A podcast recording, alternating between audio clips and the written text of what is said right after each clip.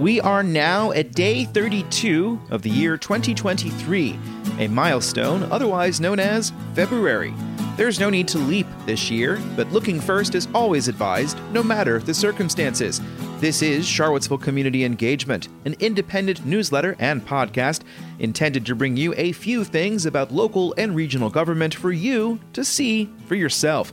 I'm Sean Tubbs, and on today's show, the Thomas Jefferson Planning District Commission has been awarded over $850,000 to put together a comprehensive road safety plan. A survey has opened up for the city's economic development strategic plan. Charlottesville staff have given an overview of the budget process at a public forum. And we're a few days away from crossover in the General Assembly, and it's time to review some of the legislation that has passed in each of the houses.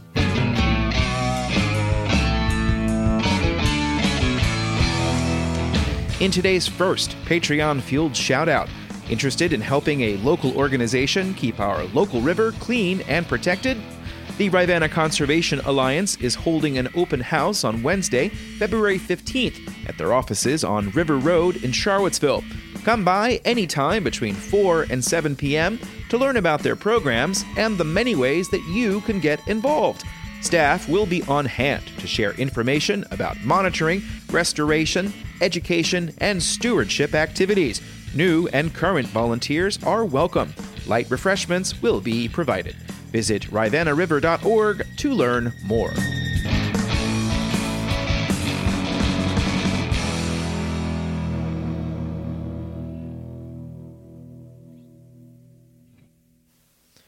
The area's regional planning body has been awarded a large grant from the federal government to create a strategy to make roads safer for vehicles, pedestrians, and cyclists.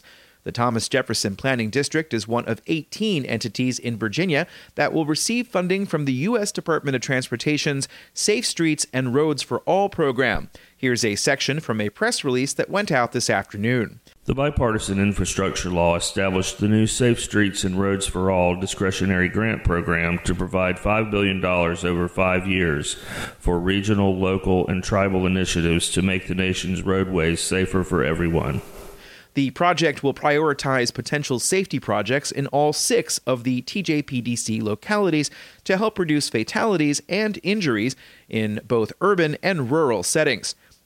Those localities will also have to contribute a collective $214,000 in local matches. At one point, Albemarle County was not going to participate in this project, but supervisors directed them to do so last September. Two other projects in the 5th District are $280,000 for the Central Virginia Planning District Commission Safety Action Plan, $160,000 for the West Piedmont Planning District Commission, and the Danville Metropolitan Planning Organization. The award to the TJPDC is the second largest in Virginia, second only to $992,000 for the Prince William County Comprehensive Safety Action Plan. Another round of funding from the program is expected to be released in April. The city of Charlottesville is creating a new plan to guide economic development activities and has hired the firm Resonance Consultancy to create the document. As part of that work, a survey has been launched to get input from the public. The City of Charlottesville is creating an economic development strategic plan to provide strategic direction for the city's economic development efforts by identifying key opportunities for future growth and partnerships and recommend place based development strategies for the city's future development. There are 22 questions in all, and the plan is intended to be completed by July. If you're interested, there are economic development strategic plans for other communities. Project Enable is the economic development plan for Albemarle County. Fluvanna Forward is the strategic plan for economic development in Fluvanna County. Greene County's Economic Development and Tourism Office has a Tourism 2025 strategic plan. Louisa County has a community profile put together by the Virginia Economic Development Partnership. And the Central Virginia for Economic Development has put together a fact sheet for Nelson County. Additionally, the Thomas Jefferson Planning District Commission has entered into a contract with a firm to develop a comprehensive economic development strategy for the region. That's powered by an $80,000 grant from the U.S. Economic Development Administration. You can learn about that on the TJPDC website.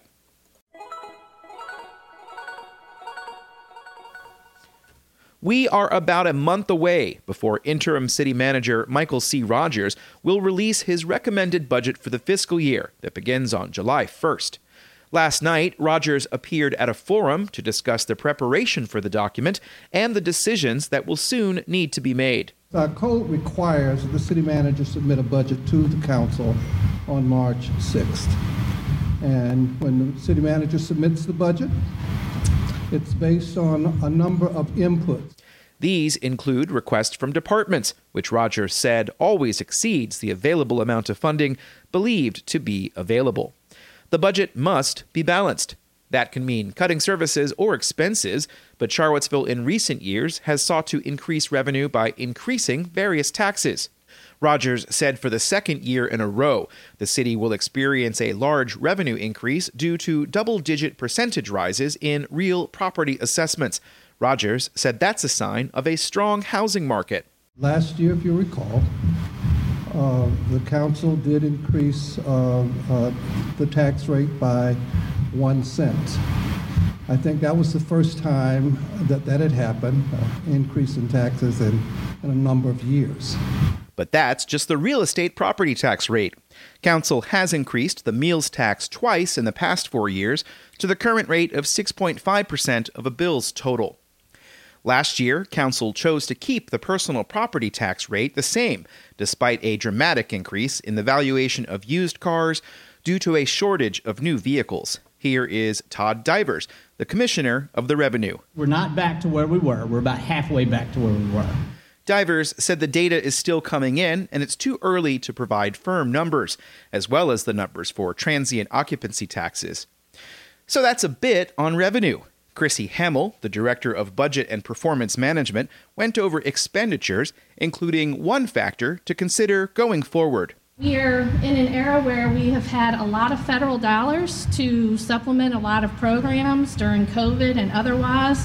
Um, and we are coming to the end of those dollars as most of those have been allocated and used for other programs. And so now we are faced with decisions for what programs are sustained and which programs have to go away because that funding no longer exists. Here's one interesting fact. The city currently has 1,108 approved positions in the budget, and about 20% of them are vacant. Rogers said localities across the nation are struggling to fill positions.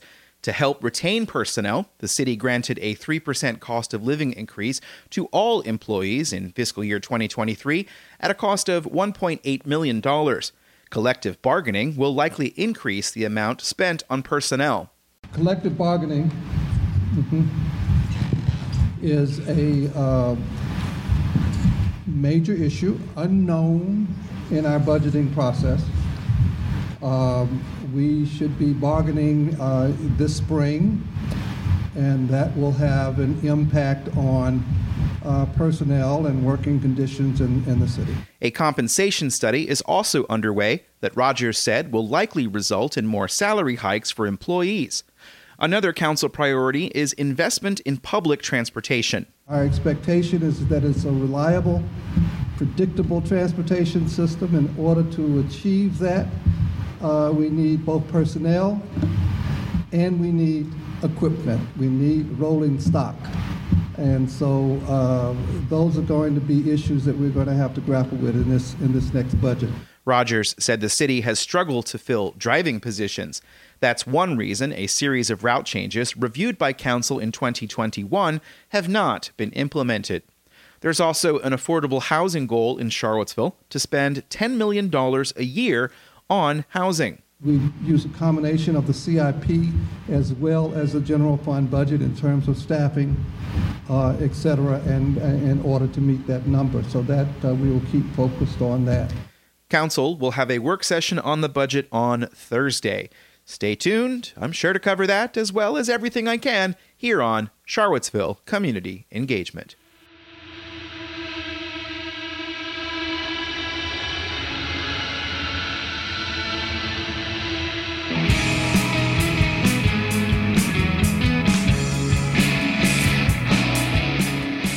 You're listening to Charlottesville Community Engagement. And Charlottesville Community Engagement's continued existence is meaning that many of you support local information.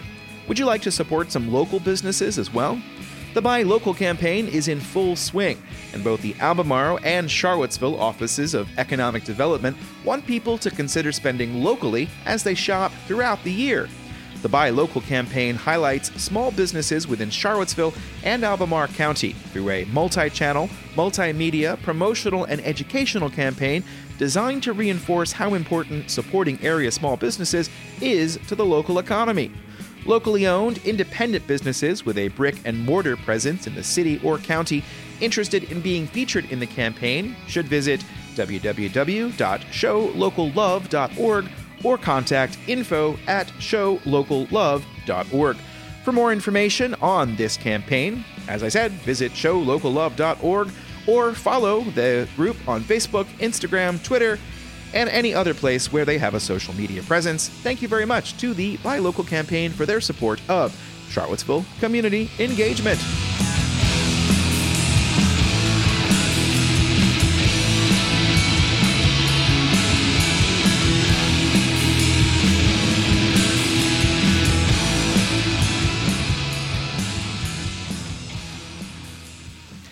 It's been three weeks since the General Assembly convened for a 45 day session, and there are six days until crossover. That's the last day for each chamber to act on its own legislation. So here's a little snapshot of where things are, but please know that this next sentence will be inaccurate before the end of this newsletter. As of this moment, 219 bills have passed the House of Delegates and 200 have passed the Senate. Another 1,094 bills are pending in the House, while 116 have failed.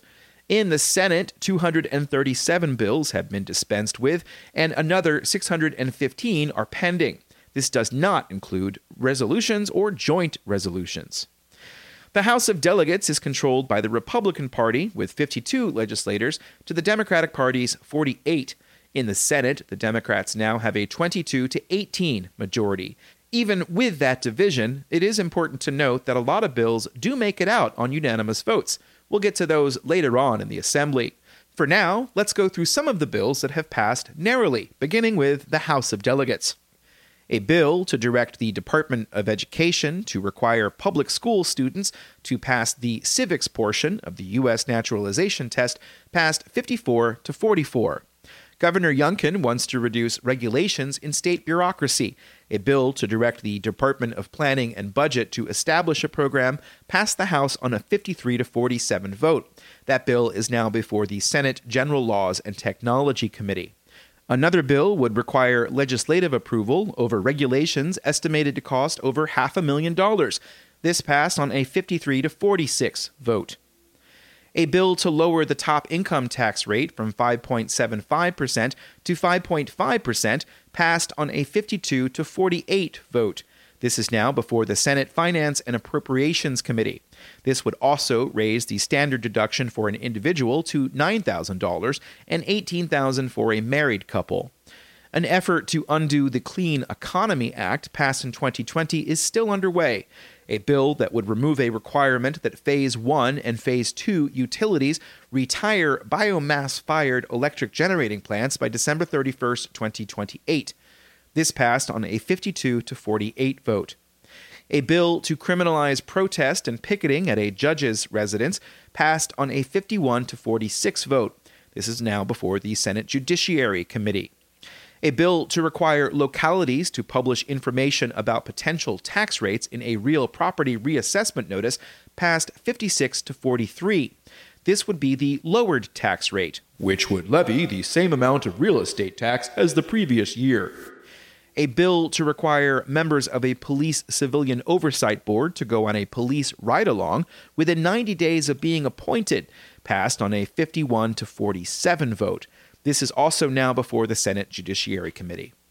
A bill to extend the deadline to meet pollution reduction targets in the Chesapeake Bay from 2026 to 2030 passed on a 52 to 47 vote. This is now before the Senate Agriculture, Conservation, and Natural Resources Committee. The Senate Committee on Education and Health will now take up a House bill to direct the Department of Education to create model policies to allow for the removal of materials. The House passed HB 1448 on a 51 to 47 vote. HB 1379 would require school principals to catalog each item in a school library and designate whether it contains sexual material. That passed on a 51 to 45 vote. Now, let's turn to the Senate. A bill to extend disclaimer requirements to identify who is funding electioneering campaigns passed the Senate on a 21 to 17 vote. There was a 22 to 17 vote on a bill to specify that a person prohibited from owning a firearm can only transfer it to someone who is over the age of 21. A bill to reduce the maximum term of confinement for someone convicted of a misdemeanor passed on a 22 to 17 vote. The reduction would be from 365 days to 364 days. The Department of Emergency Management will be required to develop a response plan for extreme heat under SB 936. That passed the Senate on a 24 to 15 vote. A bill to make clear that a marriage between two consenting people is legal regardless of the sex of each party passed on a 25 to 12 vote. A bill to require firearms to be locked away if a minor is present in a household passed 22 to 16. Another bill would require standards of responsible conduct for members of the firearm industry. That made it out of the Senate on a 21 to 19 vote. One to watch in this community is SB 1287, which would grant Albemarle and Charlottesville the right to hold a referendum on a sales tax increase for local school construction. That made it out of the Senate on a 27 to 10 vote. Last year, an equivalent of this bill did not make it out of a House Education Subcommittee. Another bill would extend that referendum authority to all Virginia localities, and that passed 26 to 10. And finally, a bill to require communities over a certain size to include strategies for healthy communities in their comprehensive plan passed the Senate on a 25 to 15 vote. Stay tuned for more, and make sure you're looking at the reading material section at the end of every installment of this newsletter for updates on a lot of these bills. But for now, that's the end of another edition. It's concluded, and well done to everyone who's made it to this point.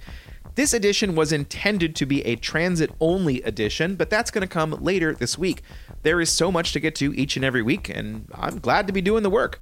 Yesterday, I neglected to thank Liz Cerami and Jen Finazzo for their voiceover contributions. Jen would like you to know about Fiore Floral Studio.